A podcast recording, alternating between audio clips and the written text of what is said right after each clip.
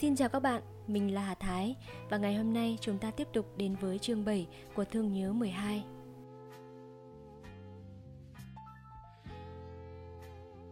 Tháng 7, ngày rằm xóa tội vong nhân. Thì mình cứ nhận ngay là cái trò ấy gợi cảm không chịu được. Sang tháng 7, ai chẳng nhớ đến đại lễ Vu Lan Bồn, xá tội vong nhân. Mà cứ nói đến xá tội vong nhân chắc chắn trong 10 người Bắc Việt di cư phải có 8-9 người nhớ đến bài thơ chiêu hồn. Tiết tháng 7 mưa dầm sùi sụt, toát hơi may lạnh buốt xương khô. Não người thay buổi chiều thu, hoa lau nhuốm bạc, lá ngô rụng vàng. Tôi còn nhớ lúc bắt đầu vào đây tìm cả tháng không ra bài văn ấy. Về sau, vào một ngày tháng 7, nhớ đến Nguyễn Tuân sát xà bông vào người nổi bọt lên – gõ chậu thau, niệm bài văn đó. Tôi thèm được nghe một cô đầu nào ở Phú Nhuận, Đại Đồng niệm đúng theo lối Bắc cho nghe. Nhưng chưa có dịp nào thì may làm sao người phục trách mục tao đàn cho nghe bài ấy qua giọng một danh ca xứ Bắc. Thử tưởng tượng, 9-10 giờ đêm, cả nhà đi ngủ rồi, mình lò mò trở dậy, ngồi vặn máy nghe một mình bài thơ thảm thiết ấy với một giọng quỷ khóc thần sầu thì đã rợn tóc chưa?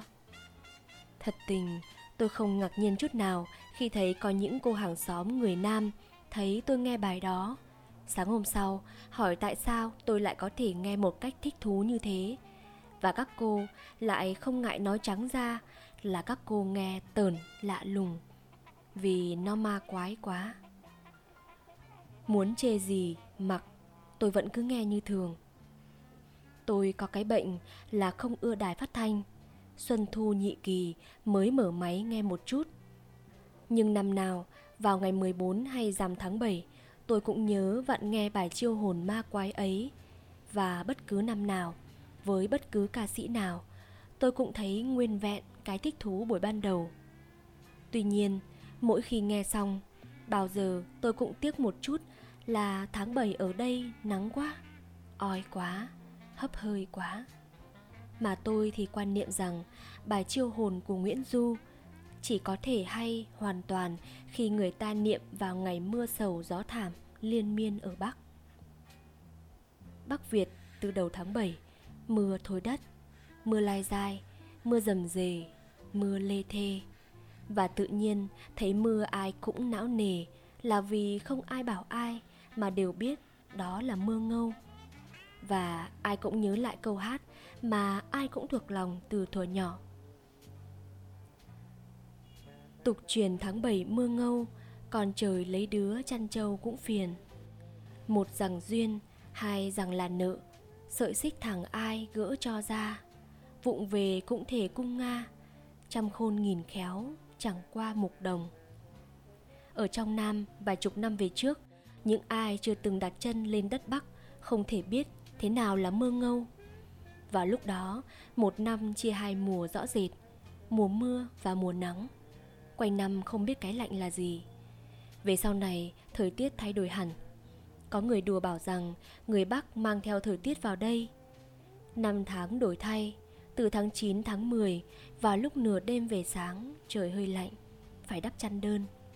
Cuối chạp, có mưa, đôi khi tựa tựa như mưa phùn để cho cây cối đâm chồi nảy lộc. Từ tháng 5 bắt đầu mùa mưa, sang tháng 7 có khi mưa sậm sụt. Mưa không lớn nhưng ào ào một tí rồi thôi, rồi lại mưa. Mưa dài dẳng, có khi kéo dài cả một buổi chiều đến hết đêm. Nhưng mưa như thế không thể ví với mưa ngâu đất Bắc. Ở đất Bắc, sang tháng 7 trời chưa lạnh, nhưng đứng ở trên cao mà nhìn ra sông nước, người ta thấy trời đất cỏ cây ướt sũng một thứ hơi đùng đục, khiến người ta linh cảm như sắp có một cái gì làm cho ta bứt rứt, làm cho ta tấm thức trời thấp tè tè, thỉnh thoảng lại có một làn gió ướt thoảng qua, ai cũng đoán là sắp mưa. Quả nhiên mưa thực, nhưng cái mưa gì mà buồn không chịu được nó lai dài, như muốn cứa vào thần kinh ta. Nó tạnh một lát rồi lại mưa. Mưa đều trên mái nhà, mưa đều trên bụi cây đồi cỏ. Có lúc im phăng phắc, nhưng có lúc lại chút xuống ảo ảo. Rồi lại mưa đều đều, và cứ mưa như thế, hết ngày ấy sang ngày khác, hết đêm nọ sang đêm kia. Chán không để đâu cho hết, mà dầu dĩ trong lòng không biết bao nhiêu. Chẳng còn ai muốn bước chân ra đường. Đứng ở sau bức châu liêm, nhìn ra con đường lầy lội. Người con gái đẹp tưởng tượng như mình sống ở một thế giới cách biệt với đời và cảm thấy chưa bao giờ cô quạnh, lạnh lùng như thế. Bao nhiêu ước mơ đã quên đi trong những ngày hè oi bức. Có tiếng đàn ông cười giòn tan. Có những bóng dáng phong lưu in vào trong con mắt. Có những câu nói hữu tình đẩy đưa những con mắt hữu tình tự nhiên. Không biết từ đâu trở lại, làm cho con tim trời cho đa tình. Đau như thể có một bàn tay nào bóp khẽ. Nhìn mưa ngâu, người con gái đẹp cũng thấy mưa ở trong lòng mình. Vì cho rằng mình là một thứ chức nữ, bị trời đầy phi cách biệt. Ngưu lang và chức nữ còn có dịp gặp nhau đêm thất tịch, để cùng than khóc với nhau. Còn ngưu lang của nàng thì biết đến bao giờ mới gặp. Ai không vui duyên hương lửa, ai ôm lòng vạn lý tình. Ai tiễn người đi, mãi mãi không về. Ai nhìn khói sóng mà nghĩ đến người bạt ngàn mây nước. Ai nhớ ai cùng xây mộng ước, nhưng vì trời chẳng chiều người mà phải gầy khúc đàn cho kẻ khác nghe. Vào những ngày mưa ngâu như thế, hỏi có đau không? Hỏi có sầu không? Ai cũng như ai không nói ra lời, nhưng đều thấy lòng nặng trĩu, một bầu trời thương cảm. Thương cho vợ chồng ngâu, một năm mới gặp mặt nhau một lần. Thương cho mình, thương cho kiếp người, sao lại dệt toàn bằng những thứ nhỡ nhàng, ngang trái? Giọt lệ của vợ chồng ngâu, ai cũng cho là chính giọt lệ của mình. Ai cũng cho là mình còn khổ hơn cả vợ chồng ngâu. Vì vợ chồng ngâu còn có chim quạ bắc cầu ô thước cho đến mình thì có chim nào bắc cầu đâu? Câu chuyện truyền kỳ tự nhiên đượm một vẻ nên thơ kỳ lạ và rồi người ta thấy rằng mưa ngâu tỏa ra một thi vị bao la man mác. Những đêm như thế, người nằm nghe mưa, thấy trong cõi buồn vơ vẩn một chút thú vị nhẹ nhàng của những người được đau khổ để cảm thông, cái đau khổ của bao nhiêu người khác cũng đau khổ như mình đường sống hay đã chết. Đêm mưa sườn sượt, nghe thấy tiếng van xin của những người ăn mày ở đằng xa vọng tới, hay tiếng cuốc kêu sền sệt trên đường khuya, hoặc tiếng dao buồn muốn chết của những người đi bán hàng khuya chưa về với gia đình. Mình tự nhiên thấy chán trường cho kiếp sống và tự hỏi, có nhiều người khổ quá sức là khổ, thế thì có thể gọi họ là người được không? Nhưng nói cho cùng thì sống chết đều khổ cả. Ai bảo chết là xong chuyện? Ờ thì cứ bảo là phản khoa học đi, bảo là dị đoan đi. Nhưng thâm tâm tôi bao giờ cũng tin rằng chết không phải là hết. Rất nhiều người chết mà vẫn khổ như thường. Ấy là những người chết mà không siêu thoát, chết mà vẫn nối tiếc cái gì, chết mà không nhắm mắt vì còn ân hận ấy là những người trước đây lăm le thay đổi non sông, nhưng gặp phải vận cùng thế khuất. Ấy là chỉ còn mảnh lá che thân. Ấy là những kẻ lâu đài phượng các không còn ai bắt nước nén nhang. Ấy là những kẻ vào sông ra bể, đem thân chôn dấp vào lòng chiếu xác một manh. Ấy là những đứa trẻ lỗi giờ, sinh ra phải lìa mẹ cha từ tấm bé, không có ai bồng bế. Thương thay tập loại chúng sinh hồn đơn phách chiếc, linh đinh quê người. Hừng lửa đã không nơi nương tựa, hồn mồ côi lần lữa bấy niên. Những hồn mồ côi ấy siêu thoát làm sao cho được? Đành là cứ phải vất vưởng ở ngang bờ dọc bụi, lang thang ở quán nọ cầu này. Này hiện lên ở đầy chợ cuối sông, mai lại lập lòe ở chân mây ngọn suối khi sầm sầm mưa gào, gió thét, khi âm huyền mờ mịt trước sau. Ngàn cây còn nội dầu dầu, nào đâu điếu tế, nào đâu trưng thường. Những cô hồn vô định, côi cút ấy, đành là chỉ còn biết trông vào những người có đôi chút từ tâm. Ngày rằm mồng một thì bỏ cho bát cháo nắm sôi hay đốt con thoi vàng manh áo để rồi nghe gà gáy kiếm đường lánh ẩn lặn mặt trời lần thần tìm ra. Tháng bảy mưa ngâu, thắp ngọn đèn con lên mà niệm một mình bài, văn tế thập loại chúng sinh. Quái thật, sao mình cố giữ cho lòng bình tĩnh mà như có sóng gió nổi lên ở trong tim? Nửa đêm về sáng, trời bắt đầu lành lạnh, gớm ghiếc cho cái mưa quái quỷ gì cứ kéo lê thê ra mãi.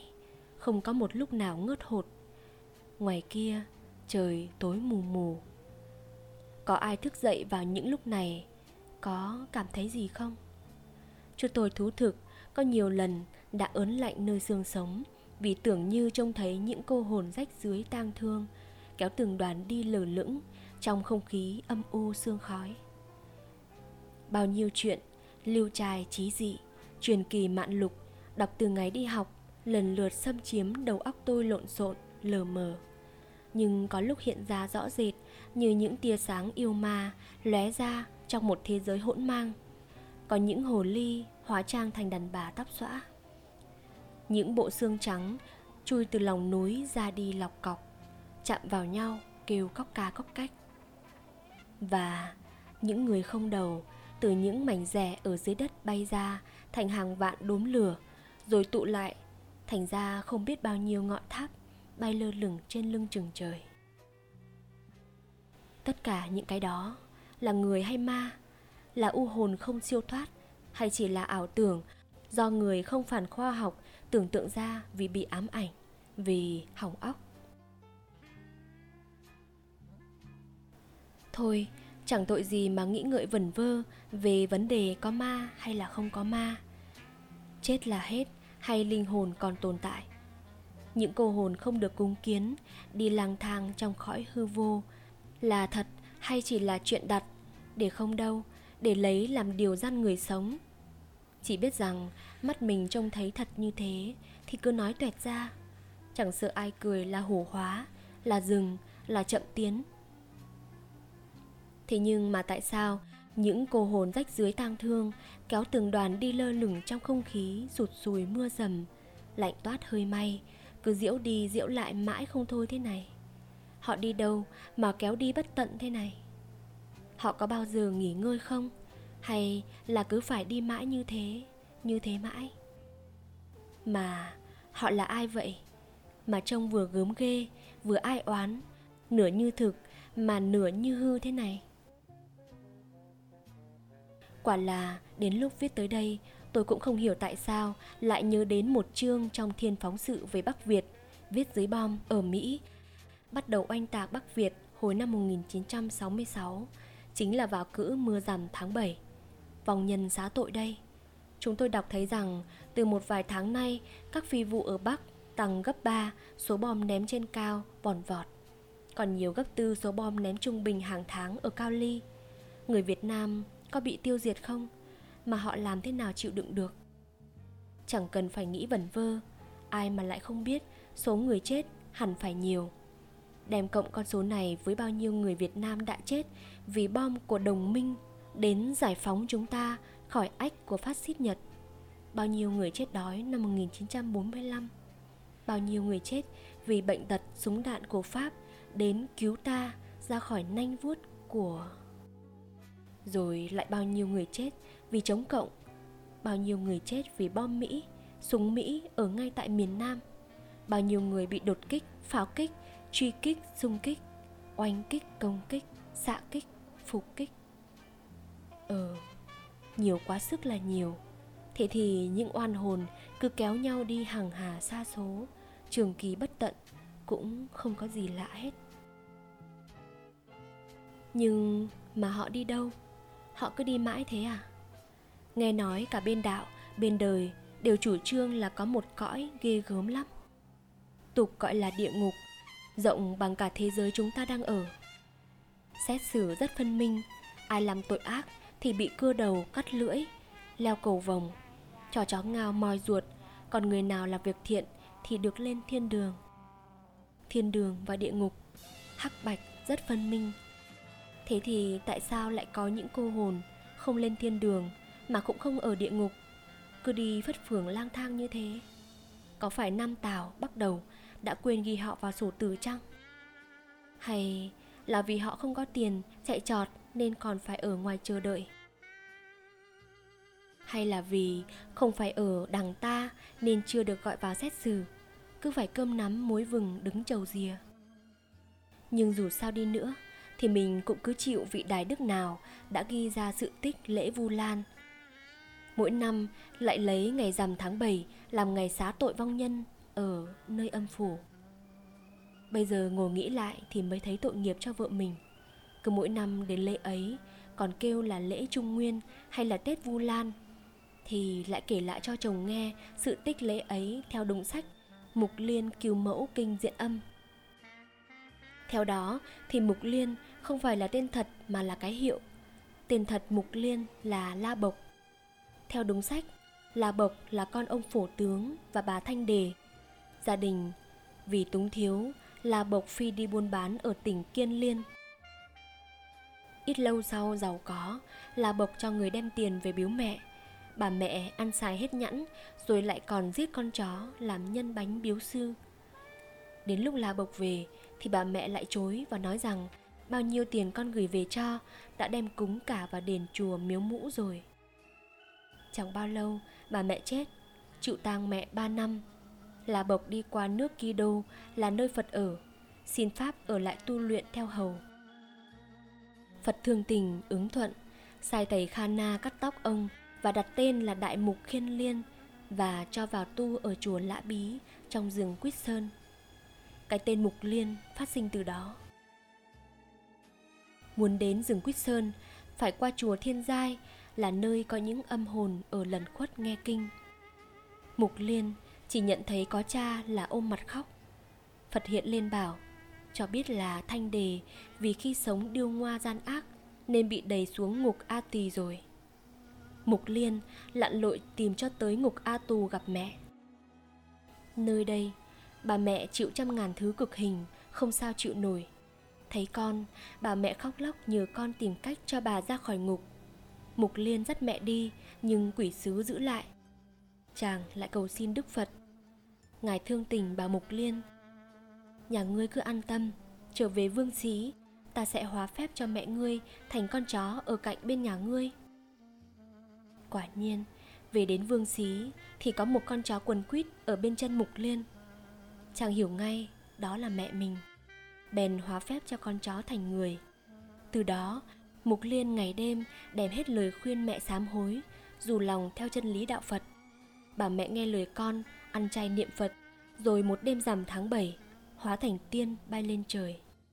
Mục Liên bay theo mẹ và cầu xin Đức Phật xóa tội cho bảy đời họ hàng nhà mình.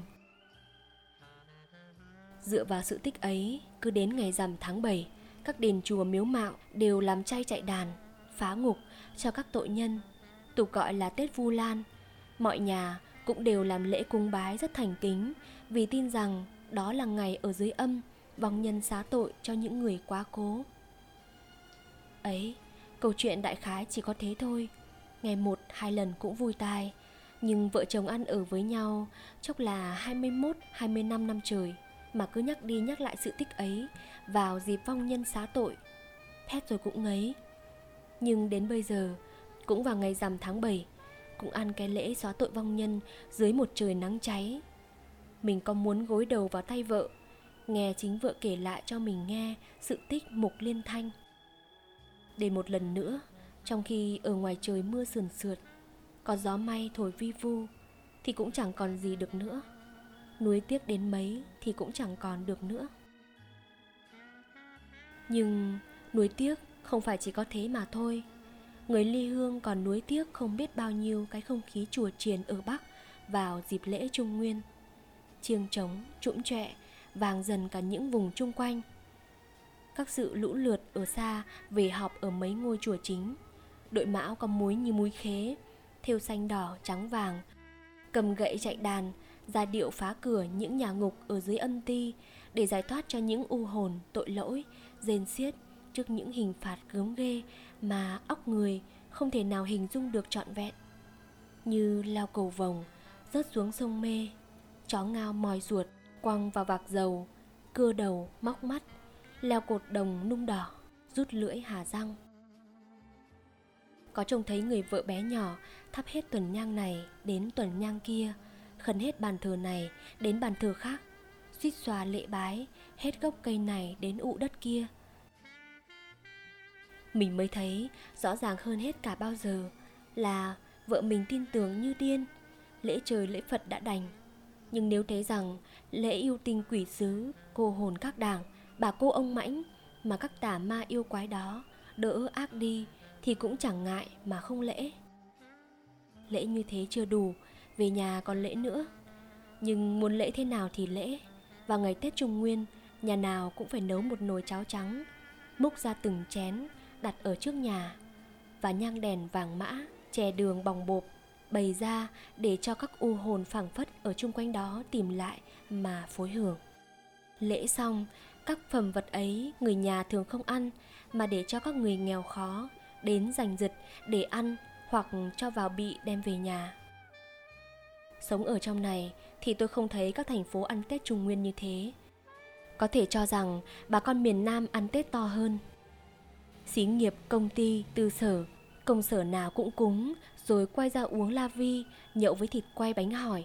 Không cứ vào đúng ngày rằm tháng 7 mà có thể vào bất cứ ngày nào từ rằm đến 30 vui lắm nhộn nhịp lắm. Nhưng không có mấy nhà nâu cháo bày ra đường và bày chè lam bồng bột để tiếp đón những oan hồn đi qua như ở Bắc. Tôi còn nhớ lúc nhỏ, vào những đêm cúng cháo cúng sinh như thế, xong rồi lên giường nằm ngủ. Tôi thích tưởng tượng ra những cảnh cô hồn ở các nơi kéo nhau về ăn cháo, tranh giành bỏng bột, chè lam và giành giật nhau những cái áo cắt bằng giấy tàu xanh đỏ. Những thỏi vàng bẻ bằng nan nứa ngoài bọc giấy vàng hay những tờ giấy tiền làm bằng những tờ thiếc tráng tượng trưng cho bạc và những tờ thiếc quét hòe tượng trưng cho vàng nhớ lại như thế tức là nhớ lại cả một thời bé dại. Nhà chưa có gì tôi còn đi học dương tiết ở nhà cụ tú tăng đầu hàng gai. Học xong về nhà bác trõng ra giữa sân nhìn lên trời xem mây bay rồi ngủ lúc nào không biết. Đến khi thức dậy thì mẹ tôi đã đếm xong những thiếc buộc lại từng bó ngàn tờ một. Nồi lá hòe cũng nấu vừa xong, thầy tôi lấy một cái chổi cọ dúng vào nồi lá hòe, phết lên tờ thiếc thành một màu vàng sẫm. Tôi phụ trách gấp đôi những tờ thiếc lại, phơi lên những cái bẻ nhỏ làm bằng tre, mắt ướt để ra ngoài. Khi nào hẻ khô, một người em tôi lấy xuống, xếp đếm từng trăm một, buộc lại thành bó một ngàn. Thỉnh thoảng, để một miếng giấy để đánh dấu từng trăm một. Những tờ thiếc trắng và vàng đó bán vào cái cữ ngày rằm tháng 7, chạy không thể nào tả được. Về sau này, nhà tôi không bồi thiếc nữa, mà cũng không quét hòe nữa. Nhưng đến rằm tháng 7 thì vẫn cúng cô hồn. Tuy nhiên, cùng với tháng năm lì lợm, tôi không còn mấy khi nghĩ đến các cô hồn ở các nơi về cướp cháo lá đa như tôi hồi còn nhỏ. Nhưng trong thâm tâm, tôi vẫn yên chí rằng nếu ngày rằm tháng 7 mà không lễ các cô hồn thì là một cái tội không thể tha thứ được đối với những người đã khuất. Nhất là những u hồn lang thang, khe suối gốc cây, vất vưởng nơi cầu xương điếm cỏ. Ấy là bởi vì mặc dầu đã bị tiêm nhiễm văn minh Hy Lạp, Latin, mặc dầu khoa học thét vào tai tôi rằng tin tưởng như thế là hủ bại, tôi vẫn không thể nào tẩy não được mà vẫn cứ ngoan cố tin rằng ngoài cái thế giới chúng ta đang sống hiện nay còn có một thế giới u huyền khác mà loài người chưa cứu xét được đến nơi đến chốn nhưng bởi vì muốn cho xong chuyện, nên kết luận toạc ngay là dị đoan. Thôi thì muốn cho tôi là chậm tiến, là dị đoan, là hủ hóa, thế nào tôi cũng cứ chịu đi. Nhưng những điều mà tôi thấy, những điều mà tôi biết, không cho phép tôi nói khác những điều tôi vừa nói. Thế là nghĩa làm sao? Tôi không hiểu ra sao hết, Nhưng có những sự việc mà tôi chứng kiến mà người sống, các chuyện ấy hãy còn sống sờ sờ, Để làm nhân chứng cho tôi Làm lúc đã làm cho tôi nghi ngờ khoa học Có cô hồn không? Cô hồn có oan ức không? Cúng kiến có giúp ích gì cho họ hay không?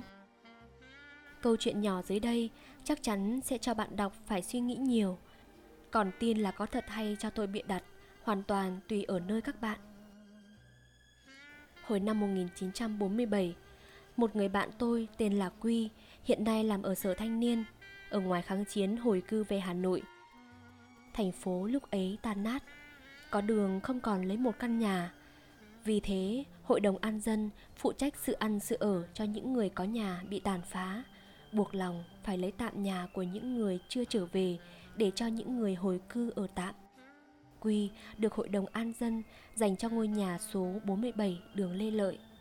Đây là một căn nhà hai tầng, khá rộng, đằng trước có vườn, chung quanh có một hai ngôi nhà khác đã có người về trước. Vốn là một thanh niên khỏe mạnh, lì lợm, có võ, mà lại bắn súng vào hạng khá. Quy một mình đến ở đó, vì lúc ấy gia đình anh chưa về. Ở được độ một tuần, hàng xóm có người sang trò chuyện, đến lúc ra về hỏi Quy. Ở bên này ông thức khuya nhỉ, mà sao bè bạn cứ đến rầm rập, chúng tôi không tài nào ngủ được. Quy ngạc nhiên hết sức vì từ lúc hồi cư không có người nào đến thăm anh lúc đêm hôm. Chính anh cũng nghe thấy tiếng chân người rầm rập cả đêm, nhưng anh lại cứ tưởng đó là tiếng người đi lại ở nhà bên cạnh. Từ lúc nghe câu chuyện, anh bắt đầu để ý thì ngay tối hôm ấy mới nhận thấy rằng tiếng đi sầm sập ấy ở chính dưới nhà anh. Anh ngủ một mình trên gác, lắng tai nghe kỹ thì dường như có hàng trăm người vừa đi giày, vừa đi guốc, vừa đi chân không từ ngoài vườn đẩy cửa vào trong nhà. Dương to mắt ra nhìn thì không thấy gì. Tứ bề yên lặng, nhưng Quy không phải tay vừa. Thấy thế, anh tức nhất định phải ăn thua đủ với bọn ma quỷ đó anh dình hình như biết thóp như vậy bọn nó bắt đầu làm dữ dung chuyển giường của anh ném đá vào đèn chạy sầm sập lên gác, rồi hàng trăm ngàn cái đầu đâm sầm sập vào tường, tạo nên một tiếng vang dữ dội trong đêm tối. Quy đường nằm chồm trở dậy thì có thấy hàng trăm cái bóng cao lớn, đèn chùi chũi, có mặc cái áo ngắn, có cái cởi trần dầu ria tua tủa, mà đầu thì chọc, chạy sầm sầm đến trước mặt anh, rồi biến mất. Bao nhiêu tiếng tục tằn rác rưởi nhất, quy dở ra dùng hết nhưng vừa nằm xuống được một lát thì lũ quỷ sứ ở đâu lại dẫn đến, nện gót xuống sàn gác kêu thình thịch. Và có vẻ như muốn sấn cả lại để lôi anh dậy. Vừa lấy cây súng giấu ở đầu giường quy bắn lìa lịa, vừa bắn vừa chửi. Đến lúc nhìn lại thì tường vách và đồ đạc đều có vết đạn, nhưng tuyệt nhiên không có thấy dấu máu nào. Cứ như thế chừng một tuần, mệt rồi, quy không biết làm thế nào khác, đành phải trong đèn nằm ngủ nhưng cứ chợp mắt một chút, mà có khi mắt còn mở hẳn hoi chưa ngủ, thì lũ quỷ sứ kia lại sầm sập chạy từ dưới nhà lên làm giữ cho đến một ngày kia, gia đình quy ở hậu phương về. Ông thân sinh anh quy thấy căn nhà con ở dữ quá, nhất định bắt anh phải dọn đi nơi khác. Cứ ở mãi thế này trước sau gì cũng chết, làm sao mà sống nổi? Bởi vì ai lại còn không biết tự vệ ở hàng bạc, hàng gai, hàng bông, hàng hòm đến ngày chót, rút cả về khu lê lợi này. Quân pháp, một mặt công kích, một mặt ném bom, nhà cửa tan nát, trăm người không thoát một. Oan hồn của họ không tiêu tan được cứ lường vườn ở đây quấy phá. Không những ban đêm, mà có khi cả ban ngày nữa. Có người thuật lại rằng, có những ngày mưa dầm sùi sụt, những cái bóng ma ấy kéo nhau thành hàng một, đi lơ lửng trên trời sàn sàn các ngọn cây và lại cũng có hôm họ lại hiện ra trong các chợ vầy vọc và các hàng miếng chín. Và chỉ từ sáng đến trưa bao nhiêu thịt thà nem chả tự nhiên thiêu thối hết. Chỉ có mà đủ đi. Thôi anh ạ à, tôi xin anh là hết. Anh bướng với ai chứ bướng với các ông ấy thì chỉ có dại mà thôi. Anh quy đành phải nghe lời ông cụ nhưng vẫn bực tức không chịu được vào đêm trước khi định dọn nhà đi nơi khác Anh ngồi chửi om lên, chửi vong mạ, chửi tuốt, nhưng không chỉ đích xác ai. Vào gần sáng, lũ người đen chùi chuỗi chọc đầu lại đến, nhưng lần này có vẻ hòa nhã hơn. Một người, áng chừng là đại diện cho cả bọn, đứng ở đầu giường lúc anh đang chập chờn sóc ngủ. Bảo Chúng tôi phá anh như thế cũng đủ rồi Thôi, bây giờ chúng ta nói chuyện thành thực với nhau Anh có bằng lòng không? Chúng tôi quả thực không muốn làm cho anh bực tức Hay tác hại đến sinh mạng của anh. Bây giờ chúng tôi muốn kết thúc Không đùa dai nữa. Anh là công việc của anh Còn chúng tôi thì có công việc của chúng tôi. Chúng ta giã biệt Nhưng trước khi chia tay Xin nói thật với anh. Chúng tôi đói rét lắm. Anh cố xoay cho chúng tôi Một ít quần áo, thuốc đánh răng Và kiếm cái gì Để anh em tôi mổ cho đỡ lòng một tí.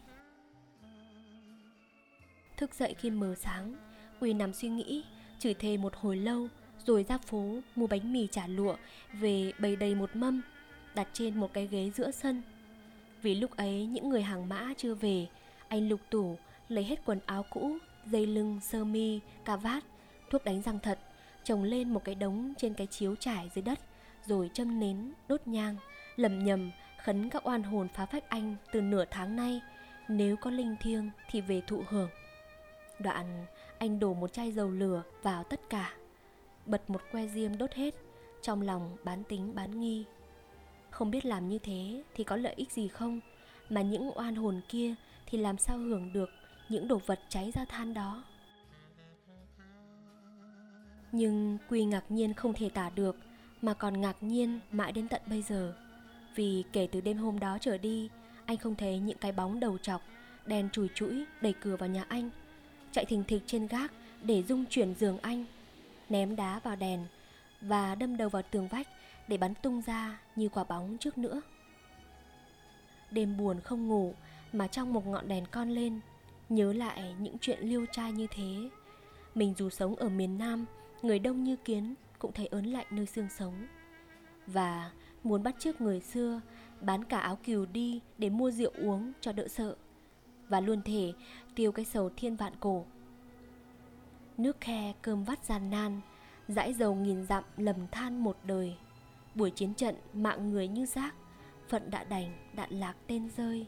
Lập lòe ngọn lửa ma chơi, tiếng oan vang vẳng, tối trời càng thương. Công danh, phú quý, sắc đẹp, ngai vàng.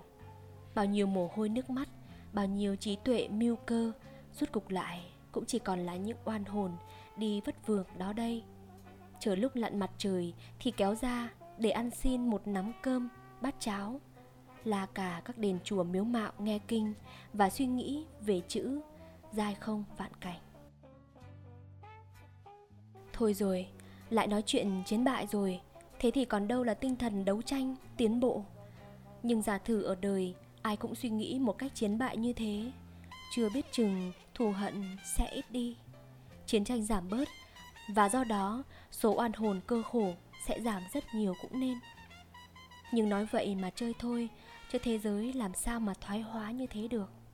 Còn giống người thì ganh đua, Còn ganh đua thì còn mâu thuẫn, mà còn mâu thuẫn thì còn đâm chém giết chóc nhau.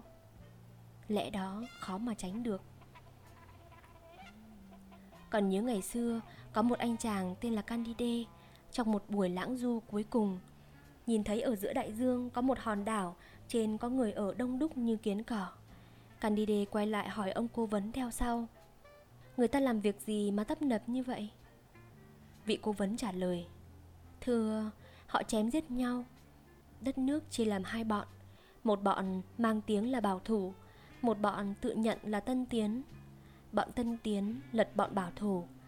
Hai bên giết nhau hơn cả người khác giống đi một lát nữa đến một eo đất kia thấy người ta làm việc quên cả ngày đêm candide vỗ tay khen họ chăm chỉ quá chắc họ là kiến thiết quốc gia vị cố vấn chậm rãi nói họ đang xây cất nhà tù đấy là vì có mỗi khi có cách mạng thì có một số người chống cách mạng.